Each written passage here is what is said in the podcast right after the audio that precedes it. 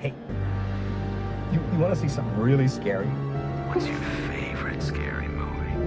I'm gonna scare the hell out of you. What was living behind that boy's eyes was purely and simply evil.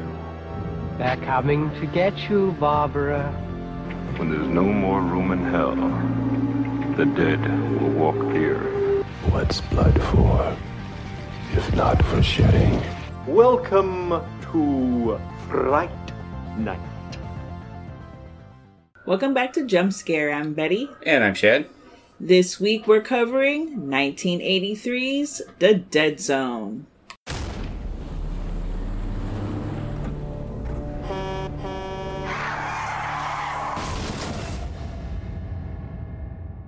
You've been in a coma, Johnny. For how long? Five years. The house is burning. Your daughter's in the house. It's not too late. You're the talk of the town Because I got my head bashed in and I'm still here to talk about it. because you have the power of second sight. I don't know whether it's true or not, these psychic powers of yours. No, I'm at my wit's end, John. I could use your help. It has to do with these murders we've been having. The Castle Rock killer.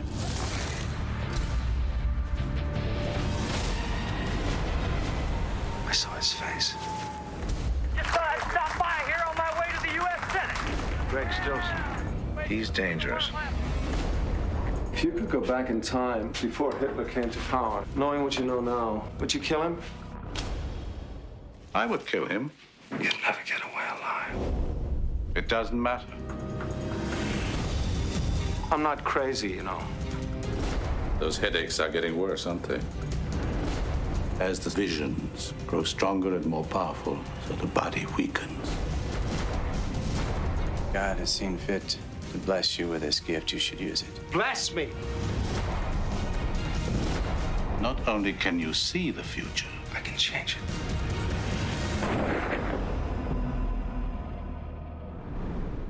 So we're continuing our Stephen King month. What what is the uh, name of the month? Kingtober. King Tober. Kingtober. That sounds like a character from a uh, fairy tale. And then old King Tober came in. now, this film was directed by David Cronenberg. You may or may not have heard of him. And this has got to be probably the most normal, other than that movie about the race cars that he did early on in his career, which, by the way, apparently he just loves race cars, so he did a movie about racing. Um, this is probably the most normal, straightforward movie he's ever done. It, it definitely is.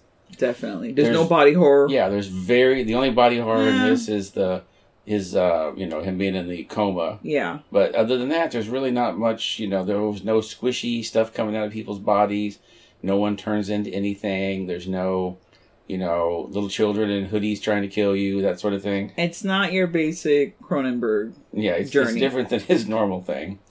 The um this movie's based on the 1979 novel from Mr. course, King, Mr. Kingtober. yeah. And this screenplay was done by uh, Jeffrey Boam, who has done quite a few things uh, over the years that you may or may not have heard of. But if you're listening to this, you've probably heard of everything that he's ever done. Because this man was also responsible for a few little things like uh, Inner Space, The Lost Boys, Indiana Jones and the Last Crusade, uh, The Phantom. He wrote a lot of things that made a lot of money. So basically, like a big chunk of movies that I love. Yes. Especially, I love Inner Space. I could watch that on loop. He was also the creator of the, uh, or one of the creators of the uh, Adventures of Briscoe County Jr. TV show that came out in the early 90s. Which, of course, you know, only lasted one season, but there was a little known show that came on after it called The X Files that seemed to do pretty well, so I think it got a nice lead in from Briscoe County, is what I've always said. wow. So you literally just took this back to the X Files. You Yes. like traced it back. I Yes. Well, Stephen King did do an X Files episode. I can't with you. I can't. He did one about an evil doll in Maine. Who would have Oh. thought? What? Uh, that's just so unlike him. In Maine, of all places? Yeah. So the film stars a young Christopher Walken. And I will say this is my first time viewing the film because young Christopher Walken freaks me out. um, when I see him, I automatically think about another movie that I've never seen, but I've seen some scenes and just maybe like still, well, definitely stills from the film, and it's that um the prophecy. Oh, communion. I was Yeah. gonna say the prophecy. Well, the prophecy is the one where he plays the archangel, but uh, I don't like that movie either. Any movie where he's just, I, I just can't handle it. I can't. Ha- I'm like into like older Christopher Walken, which you would say like, oh, but he looks even crazier when he got older. No, there's some. I I think because he gained a little weight. Because you know all these a lot of these actors they're starting out they're struggling they're not eating as much you know they're living on someone's couch they're eating like ramen noodles. And then you know like once they start getting older they start or and or coming into some kind of money they're able to eat more you know they're eating well and they start gaining a little weight. And i feel like when he did start gaining some weight as he got older it kind of evened out like and i apologize please the creepiness of his head there's something about his head that just is just so alien to me i don't know i just well, that's why the aliens picked him in Communion. yeah, I have a weird thing yeah. about Yes, I know it was Whitley Strieber, but yeah. uh, Brooke Adams, um, who has done a plethora of things on her own. Yeah, she's done a couple of horror movies too, as I recall. I think she did one called like The Unborn or something. Yeah, she did The Unborn. Yeah. Um, Tom Skerritt. I mean, do we need to? Well, we just need to highlight that The Devil's Rain, the greatest movie that Tom Skerritt was ever in. Oh, I was I mean, going he- with Poison Ivy. Oh, okay, yeah. Okay. He's in a few other things like Alien and whatever, but you know, Poison Ivy and The Devil's Rain, those are his like key roles. I like you're like, oh yeah, he was in like Alien or whatever. Like, okay, just just well, whatever. Martin Sheen. And Played uh, a man who would like to be president one day, which I feel like may have planted a little seed in Martin Sheen, where he was like, "I should play the president one day." Yeah, he- You've also got some other people in here, like uh, uh, his uh, doctor. I'm sorry, Christopher Walken in this is John Smith, which is the most generic character name ever, but I think that was supposed to be the point. he goes by Johnny. Yeah. So Johnny's doctor is played by Herbert Lom, who, if you've ever watched the Pink Panther movies, played the boss of Inspector Clouseau, who was always having to be, you know, beat up or, you know, victimized by the Pink Panther, or Inspector Clouseau, rather. And you've also got a guy in here that I had seen when he was older but didn't recognize. The guy who plays uh, sheriff, the sheriff's deputy in there, who turns out to be a serial killer, is played by an actor named Nicholas Campbell. And he went on to play for like seven or eight seasons a Canadian show called Da Vinci's Inquest. It ran from like the late 90s into the mid 2000s. He went on to play the lead in that, which that was one of those things like years ago I saw that that was on like heavy rotation in syndication. I was always seeing random episodes of that thing. But yeah, so there's a few people in it. But he was originally supposed to play Johnny Smith, right? Yeah, but they, yeah, that was Cronenberg's choice, but the studio wanted Christopher Walken. They're like, we gotta get this Christopher Walken. Yeah, which you know, I could see this guy playing the character though. He's I don't. I can't. I feel like he had to maintain like the character had to be a little off in his like look. There's something about him, but I have to say this film, I feel, and I and I, and I have you know the filmography like the, for Christopher Walken. I haven't seen every single film that this man has made. Because he's made a lot. He's made a shit ton. But from the ones that I've seen, I feel like this one, he has the most heart. Yeah. Because you just want to give him a big old hug. So, um, let's start from what the fuck the film is about. if you haven't seen the film already, like uh, me. So, Christopher Walken, uh, Johnny Smith, he's a teacher and he um, gets into a terrible car accident, which he's put into a coma, and he's in a coma for five years. And when he wakes up, yikes is right. When he wakes up, he has some powers where he can see people like he can see the future And the past. and the past yeah so um that plays into itself in the film as it unravels um with what's going on and you know this is one of those films where i like that the people actually believe because the results are right there Like the first thing that he does is um he has a nurse. He's literally in bed like chilling um recovering from, you know, being in a coma for 5 years. And you know, yeah, obviously you can't just walk out the hospital after you woke up from coma. You have to have therapy. It's like a whole transition, right? So um the nurse that's there, he like touch she touches him or he touches her because it has to be like via touch and he sees that her daughter is actually trapped that the house is like burning down and the daughter's like trapped in her room like live like as she's there working across town to her call, daughter's yeah, like he tells her like call the fire department, call the police. yeah And they so she calls and manages to save the daughter. The fire department managed to get in and save her. saves the daughter's life Yeah, and the, they all just kind of right away, like like you said, they believe. Which there is a character in this who shows up that in the novel, he shows up, asks Johnny some questions, and you know gets kind of embarrassed by Johnny when he takes his hand and tells him some personal things about himself.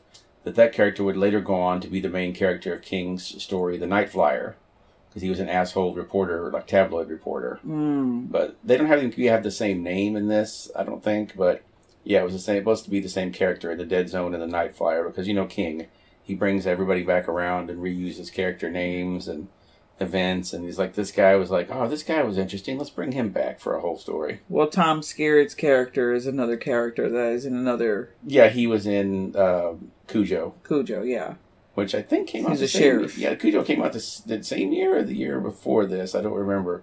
There was one year that there was like three Stephen King movies, and I think this might have been it. What a year. So, as a constant reader who that's who you are, that Yes. if you haven't if you didn't listen to our, previous King Tober episode, um that's a Stephen King fan big time. Um you you know when you hear the people's names and even like this one it's not the same name but you know there's a connection with this character via novel um so i it's interesting like would- watching these with you and like hearing like oh this person's from here and that person's from there. Because the crazy thing is like i've seen all of those things all the films and tv movies but i'm not really like you're like the when they're trying to like investigate where they have like the red fucking string like connecting with the on the board. That's you. Cujo and Christine also came out the same year. wow. So yeah, and this sheriff was uh, this must be the same character who was Sheriff during Cujo, who does not it does not end well for him. No, it does not. Too. w- I mean, but then then you have to be mad at Johnny Smith because it's like fucking Johnny. What the hell, man? You couldn't like help me and like not get killed. I see a crazy rabid dog in your future. Like, don't go to that house. But he never touched him. He never did touch him. You. Oh my! I can't with you right now. He didn't touch him. My mind is blown.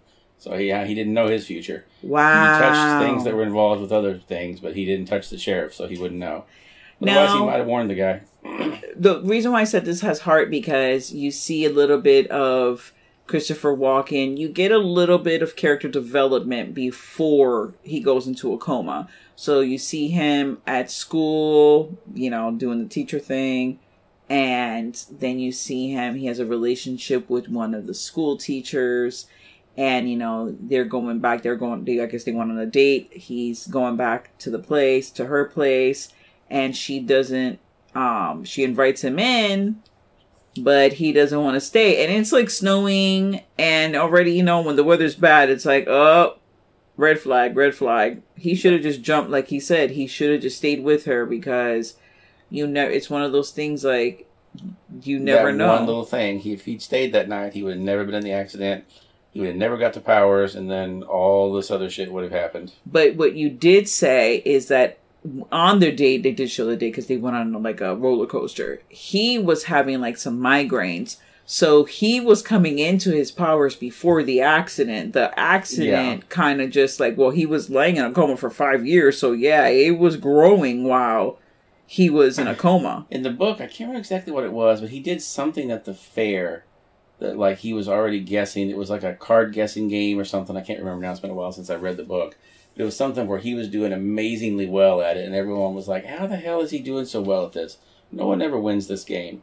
And he was just racking up at it. And he was in kind of the weird trance state while he was doing it, and he didn't really remember doing it when he was done, but he just, you know, he cleaned up at this game. And so, yeah, and then the book also mentions that there was once when he was younger where he fell and like hit his head on like the car bumper, and he warned someone, like, oh, don't touch that, it's going to explode. And it was like a car battery that exploded on someone. Hmm. So he was always prone to it, but he needed something to kick it off. So he might have slowly got into it, but you know, the uh, the accident really kicked it into high gear.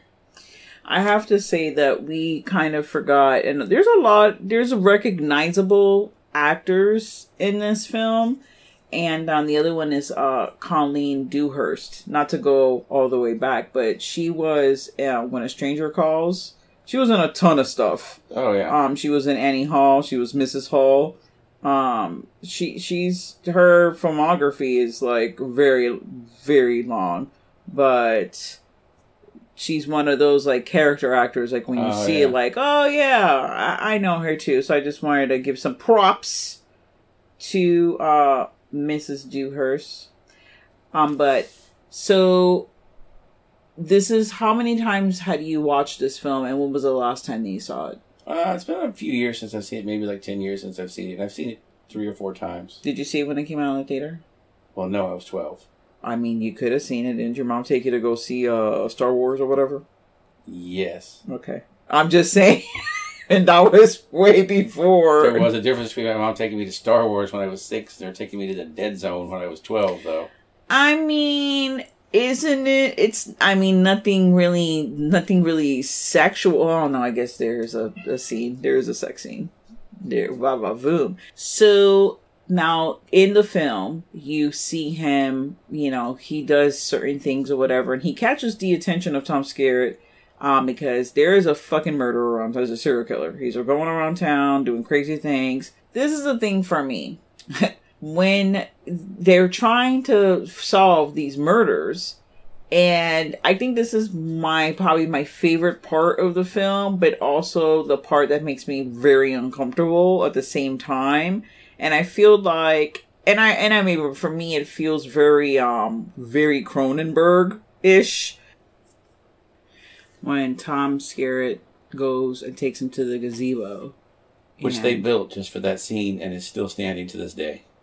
it's a nice gazebo. Yeah. And and you know, back in college, uh I had to take like um a set not the set design, but like a theater class and it was like for making sets like from scratch and it was they were like showing you all the tools and all that. It was like literally like workshop. Um so yeah, they the you become a carpenter, you know. I can't believe it's still standing. It's like I can believe it, but then I also can't believe it because usually those things aren't made to like last, you know. But so he's at the gazebo and he's he's in it. He's in the moment and sees the guy, the killer at the gazebo literally luring the girl like talk telling the girl like come over because the girl knows this dude. And he turns out to be one of the sheriff's deputies. Oh, well, so of course they trust you. This movie's forty years old. Everybody knows by now. No, I mean I was gonna get to oh, that. Oh, sorry. Yes, he's the sheriff's deputy. But you see him, he's in that moment, but he's not in the moment. Yeah, he's just there in the past as an observer, just watching everything that happens. But because he feels like he's present. Yeah, because like the mind's very it. powerful. He's watching it, but when he comes back to like present day, he's like, I could have done something because that's how real it felt to him. How Yeah. real, like he could feel the cold air. He can feel like, you know, feel probably her fear. Like he was in that moment, you know, when she's getting mur- murdered, which happened a while ago. That was like earlier in the day, I think, maybe Yeah. like 10, 12 hours ago. Yeah, a while ago. Yeah. not not four months ago, a while ago. So yeah, um, the way that he did that scene was just very. I, I just love that scene because you're just you're the actor is interacting with Tom Skerritt, but then and you see that it's going back and forth. Yeah, he just kind of fades back and forth between them. Yeah, it's just a great scene, and it, and and you feel like you feel for him because he feels like he could have saved this woman and it's like but you can't it already happened and you're looking at something in the past but it just feels so real for him and know? that's when he's like, "It was a sheriff's deputy. It was for it was it was your deputy Frank." He's like, "Oh, that can't be." Hey, Frank. They're like, "Yeah, Frank hopped in your car and drove away as soon as he started talking about seeing the killer." They're like, "Oh, that's not good." Yeah, and then like what a killer does, he goes back to his house that he lives with his mom. The mom know he a killer. Yeah, Christopher Walken figures that out pretty quick when the mom touches it. He's like, "Oh shit, you know, you know he's doing this. Why did you say anything?" She's just like, "He's my son." Yeah, she's a psycho, obviously. There's a whole fucking shootout. There's a fucking great scene. And uh the guy's like, you know what? I'm just gonna go back home, get booty naked, get in a bathtub. Well, first I'm gonna put on a raincoat. Oh yeah, he puts a raincoat. But, but, He gets uh, naked, puts on a raincoat. That's what you do. A great costume, by the way. Gets in the bathtub, puts a pair of scissors, like on the uh, like where the faucet is, opened up with just like one blade sticking up really sharp. Puts his mouth over it and then leans back. You never see him like slam his face down onto the scissors. You never even see him after. You just see like a brief glimpse of him laying in the tub with blood on him, but you that's one of those scenes that like you would swear you saw it because everyone remembers him doing that even though he really didn't because it's such a creepy like who the hell kills herself like that? Like I get taking a gun, shooting yourself, stabbing yourself, but who decides I'm gonna shove my head, wrap it onto a pair of scissors? You know, like that is not the normal way to go. Well, he wasn't a normal person, and he was into the pain. So he's like, ah. one Apparently, last- Jesus. The raincoat, though. Yeah. Yeah. Well, he was already in the bathtub, so I guess he wanted to make sure no blood got anywhere. Well, this is what doesn't make any sense. So he's a clean, he's a he's a, a clean a clean serial killer. Like, uh, I'm not gonna leave blood for the forensic people to come clean after the fact. You know, or did he think his mom was gonna clean up after the body and like dispose of it somewhere? Like, I don't know, but did you see that house? It was not exactly. oh yeah, the house was just like hoarder's dream. Yeah, that house was like when they're done. That's going to be on an episode of Hoarders where they have to clean that shit out because it was not good. It was very creepy. So this, all these little things of him. Oh yeah, we've mentioned the mom. That's when the mom puts a gun out when she sees what the son has done. She puts a gun out and shoots Christopher Walken in the le- in the side, and it's like then she gets killed by Tom Skerritt. It's like, well, that ended well for everyone. Yeah. You come to find out as the movie progresses that these visions that he's having is actually killing him. And he can't, you know, it's just too much for him. He's just he can't he can't do it. Um he you know, other things happen and then it just leads up to You have the famous line about where he saves the kid from falling into the ice, where he screams, "The ice is gonna break!" at him, and so the kid won't get on the ice. And that's when he figures out that he can change things. Mm-hmm. That if he sees it happening and he tells someone, and they actually listen, he can change the future. That it's not it's not set in stone. He sees there's like an area around it, like a he calls it the dead zone, where you can kind of see, you know, that it's not set in stone. He can he can affect the future, which comes into play later, because there's a great scene in there where he goes to the kid's house that he's tutoring, and he meets uh, Martin Sheen, who's playing uh, Stilson in this, the guy running for senator, and he meets Stilson, and Sinister Stilson slaps a button into his hand, but he doesn't actually touch his hand. He just slaps the button into his hand and pulls it away real quick. He doesn't actually touch him. If he touched him right then, he would have known something was going on right then, but he didn't. He doesn't touch Stilson until later, so he doesn't figure out anything's going on until later on. Now, not to get into the whole thing, but this is the part of the film where, and I didn't ask you this after we watched. So, when he finally, so there's a lot of things that happen sidewise. Like he is still the girlfriend at the beginning that um, I said that he had. Obviously, she didn't wait around for five years. She waited for a little while, but then she couldn't anymore. She's married and got a two year old now. Yeah, and then you know there's a lot of unresolved feelings and stuff like that. So she comes back into his life and she finds out that he's alive, and she throws him one just for good old time's sake. She throws him a, a lay, Um, and you know, they, she talks about her husband, but you don't really see her husband until way later when, you know, uh, he's tutoring at, um, one, he's tutoring this little boy and, um, come knocking on the door are these, you know, people that are coming and like, hey, vote for Stilson. You know, they're going on Ugh. knocking at the door trying to gain support. And that's when he sees in the background, oh, um, when the guy's like, oh yeah, my wife or whatever, and it's her. So she her husband is a big supporter of this evil dude martin sheen's character and you know we fast forward to just straight on to the part where finally when he does touch well actually christopher walken goes out of his way to go touch this dude Well, because no, he's he, like he kind of he's going to find the the ex girlfriend in the park. He goes over there because he sees they're having a Stilson rally, and he sees her, and he's going to find her. And as he's going through, he runs into Stilson, and Stilson's out there. oh yeah he's shaking hands and kissing babies that's Yeah, right that's and he right grabs him and shakes his hand, and that's when he sees the future and basically and man he saw a good chunk of the future basically this fucking psycho gets he does get elected and he gets elected to the Senate, and then eventually he becomes president. and he is you know during this time you know had the uh not the cold war Yeah, it's Cold the War. cold war and um yeah he presses that nuclear button to and literally just blows up the whole fucking universe basically Yeah. He starts World War Three. He starts a whole nuclear war with Russia. so he sees this and he's like, okay, obviously my whole purpose is to fucking stop this dude from becoming president. Like I have to stop him from becoming senator and, you know, domino effect. But at the same time that happens, Stilson also sees what Christopher Walken sees. Actually, I think you actually did tell me why that happens. I think he sees it because uh, Stilson seems like the other people when they get touched by it, they don't seem like they know what's going on. But for some reason, and they never really explain why, it's pretty obvious that Stilson sees what he sees. because I feel like that drives him even more because he's like, shit, I, I, I end up being president. Yeah, Like, so I've definitely got to go, you know, go harder on this stuff because I am going to be president someday.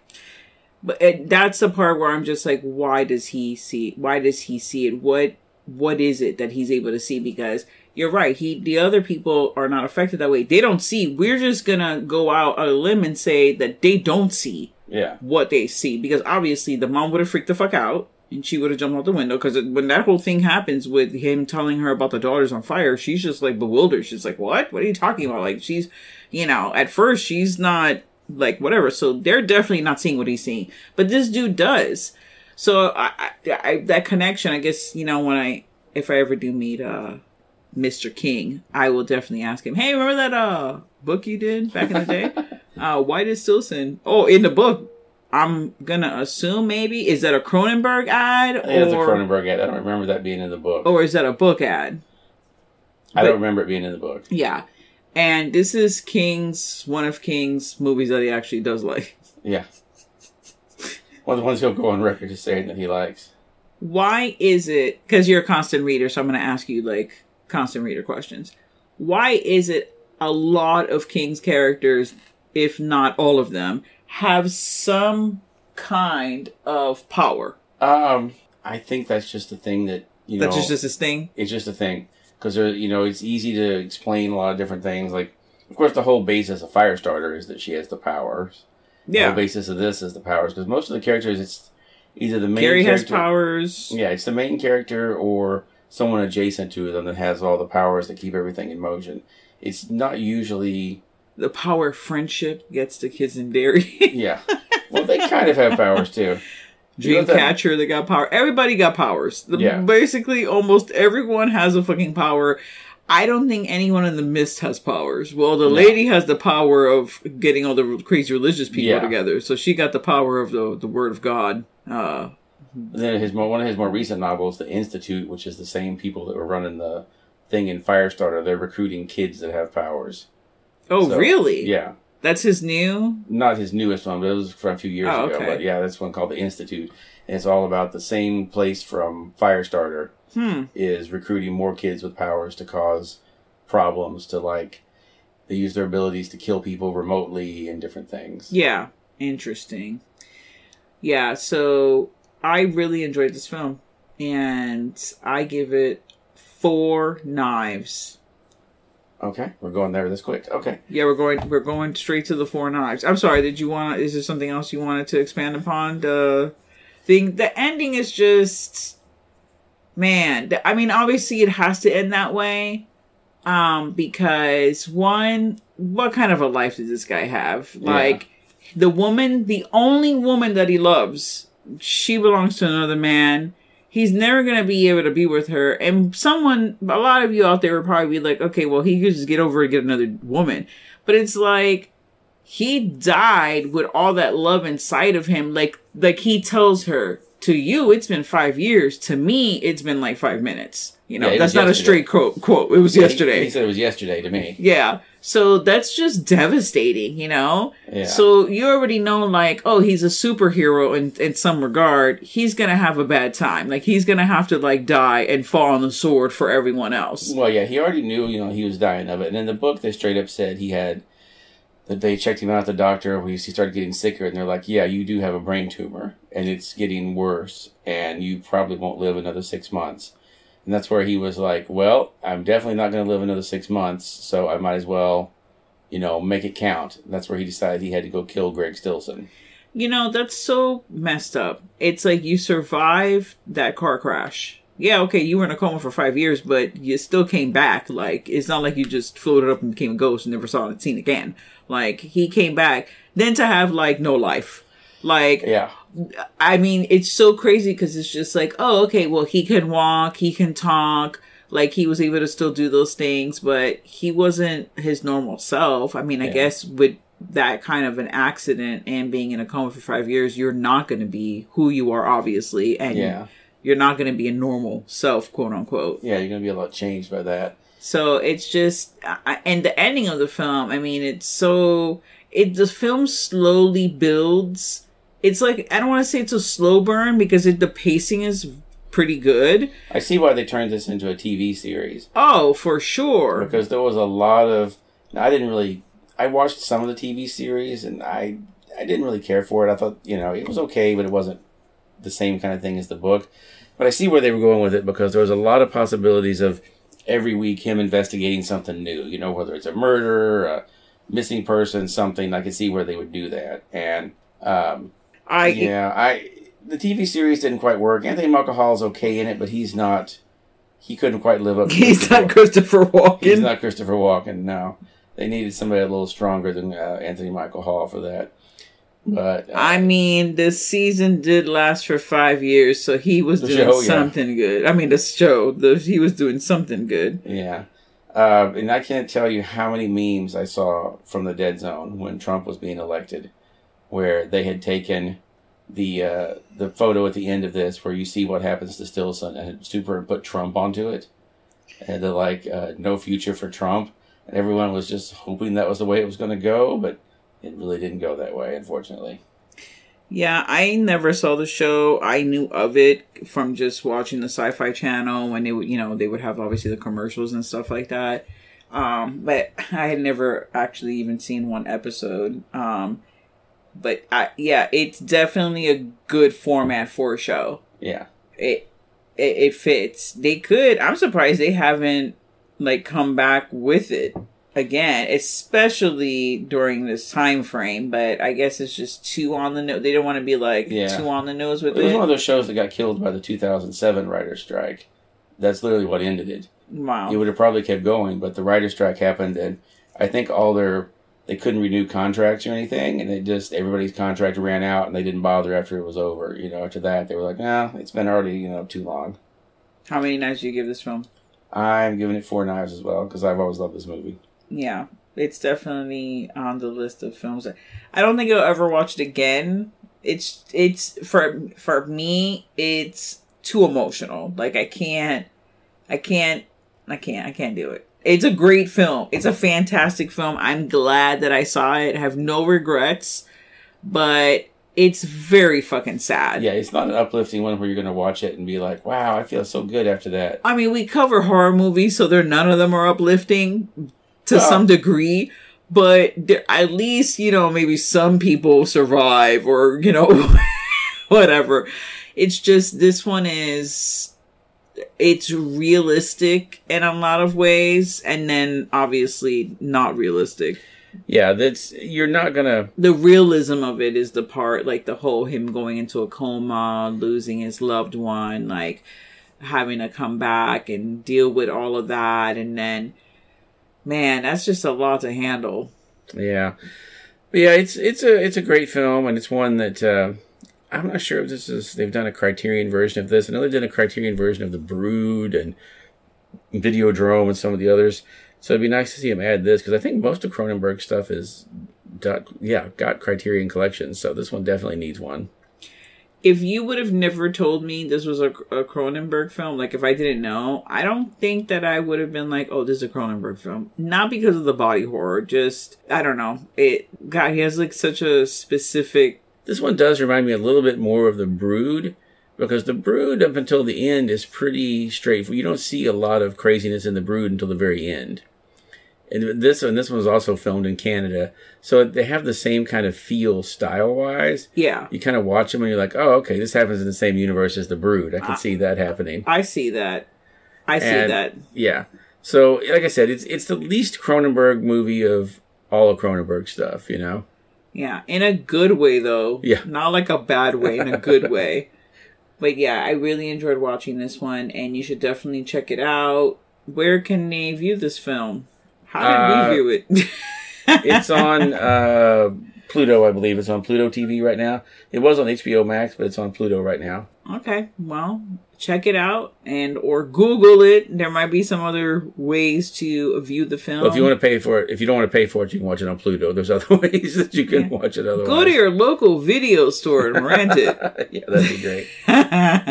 I'm sure there's some states out there. I mean, there's obviously some states out there that still have those.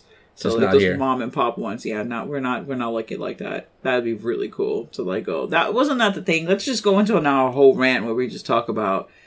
King would appreciate that. Talk about the old mom and pop video stores. You just on a weekend.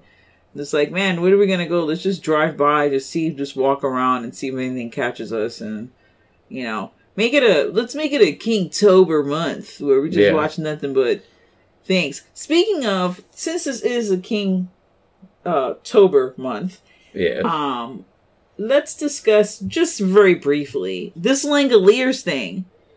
Like, what about the Langoliers?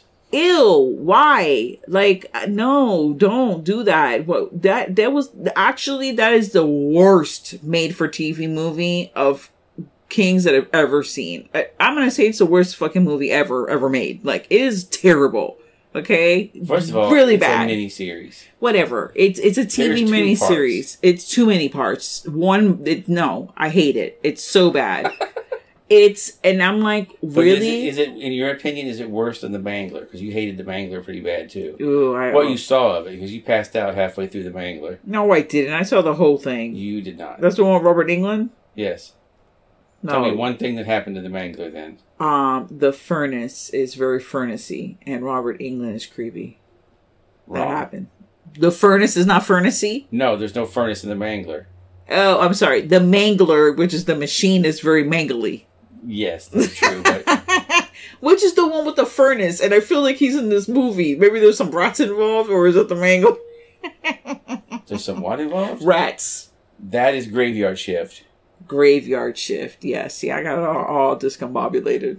Yeah, that's the Graveyard Shift from several years before. And he's not in that movie. Brad Dourif is in that movie.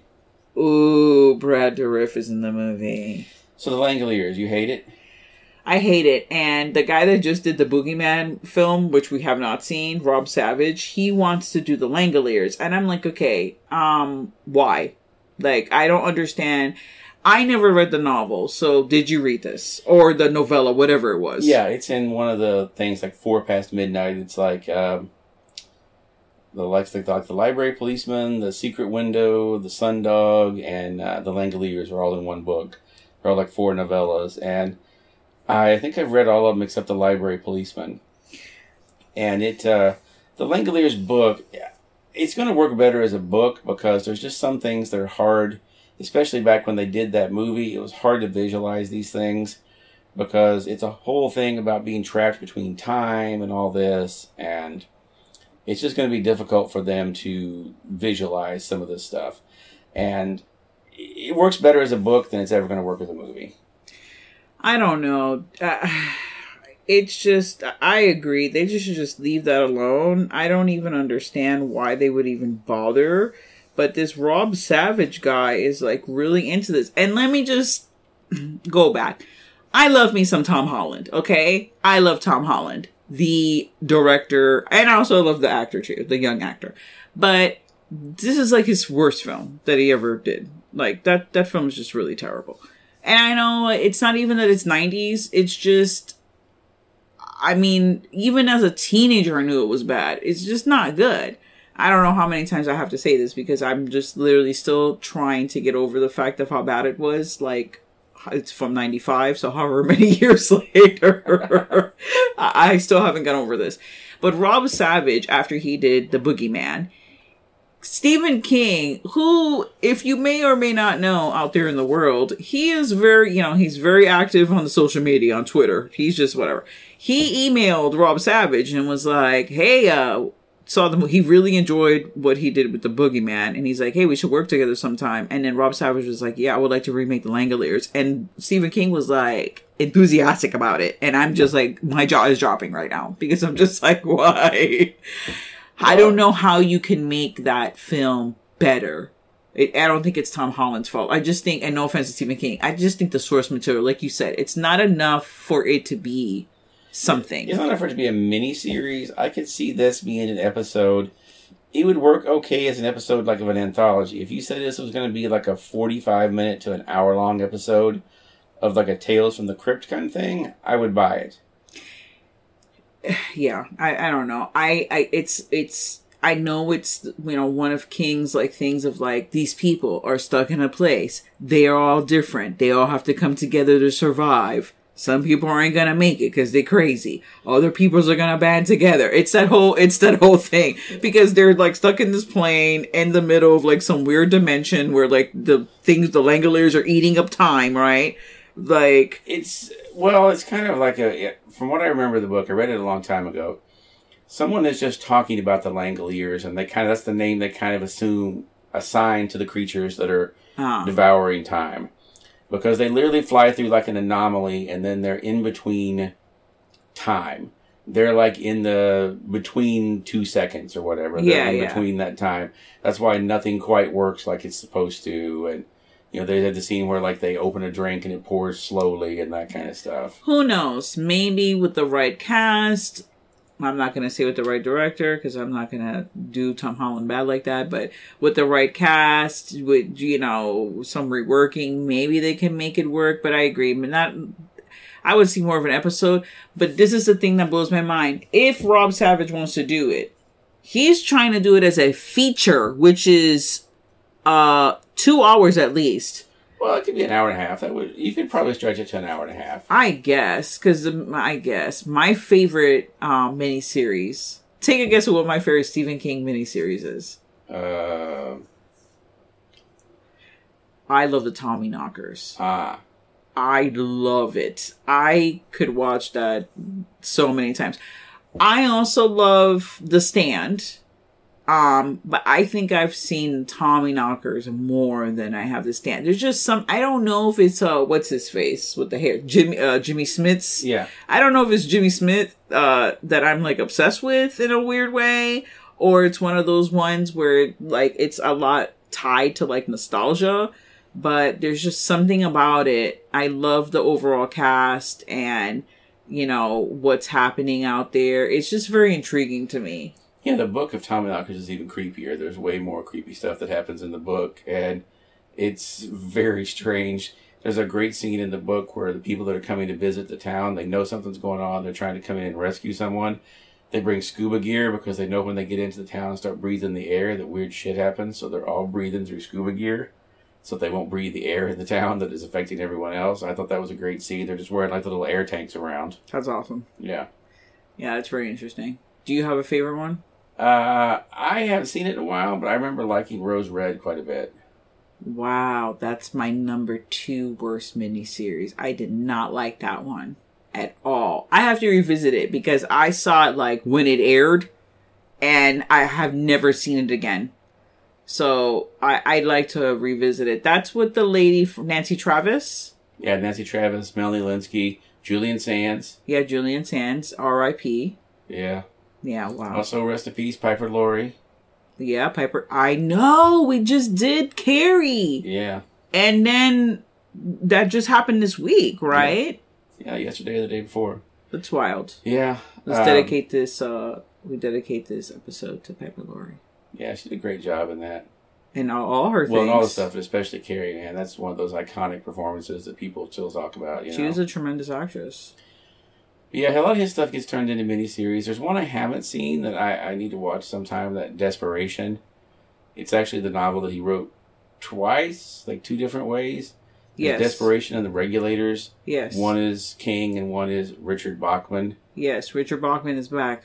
Yeah, and it's the same basic story, but just the characters in one are completely different than they are in the other. So, crazy thing, I uh, came into um, some Stephen King novels, and I didn't want them anymore. I hadn't read them; they weren't mine, but they were left with me. And it was the girl who loved Tom Gordon, Mhm. and that one. And I remember the book. It was the one side that covers the regulators, and then you would turn it around, and it had desperation. Um, but it was like opposite. That's how. Oh, I had like some special edition one. Oh, okay, yeah, because like I say, the one I ones I saw were all like separate. No, it was like two books Oh, in okay. one. Um, and I was like, I remember taking it to work and be like, somebody please, like, I just left it on the table for someone to take that one and the other one. I, I, I I vaguely remember the one about the Tom Gordon one. That's the baseball one, right? Yeah, she's lost in the woods. Yeah. Romero was supposed to make that movie forever and never did. Wow. Imagine. Yeah, it was kind of an odd one for Romero because there was really no like gore or anything in that book. But you know, then again, a lot of his stuff turns out to be that way. Like uh, what was the most recent one? Uh, not Dolores Claiborne. I don't remember. The Gerald's Game. Oh, Gerald's game. Oh yeah, that's super creepy though. Yeah. And no, there's not a lot of gore, but her trying to get Yeah, out of the one scene at the end is the the real gory part of it. Ooh, that is rough. Yeah. Real like ugh. That's a very good. I have to say, Mike Flanagan did that, right? Yeah. Mike Flanagan. Yeah, that's a good. That was his dream project. That was the movie he wanted to do. Well, he fucking did it, and now you're done, Mike Flanagan. Take a nap for another ten years. See you later. Don't do nothing else. Um. Thank you for the Haunting of Hill House making that adaptation from Shirley Jackson. It was great, but then don't do nothing else, and you're done. Goodbye. Well, this concludes our episode, our last episode of the month For Kingtober. for Kingtober. Well, well, yeah, for Kingtober. So we're gonna say we're not gonna have another episode in the month of October. We right? might. We might have another episode of the month of October. You're right. We're just gonna shoot out like boom, boom, boom. I was gonna say Happy Halloween, but I'm gonna say it anyways. Happy Halloween! Thank you so much. Stay tuned to the horror. And now, folks, it's time to say goodnight. We sincerely appreciate your patronage and hope we've succeeded in bringing you an enjoyable evening of entertainment. Please drive home carefully and come back again soon. Good night.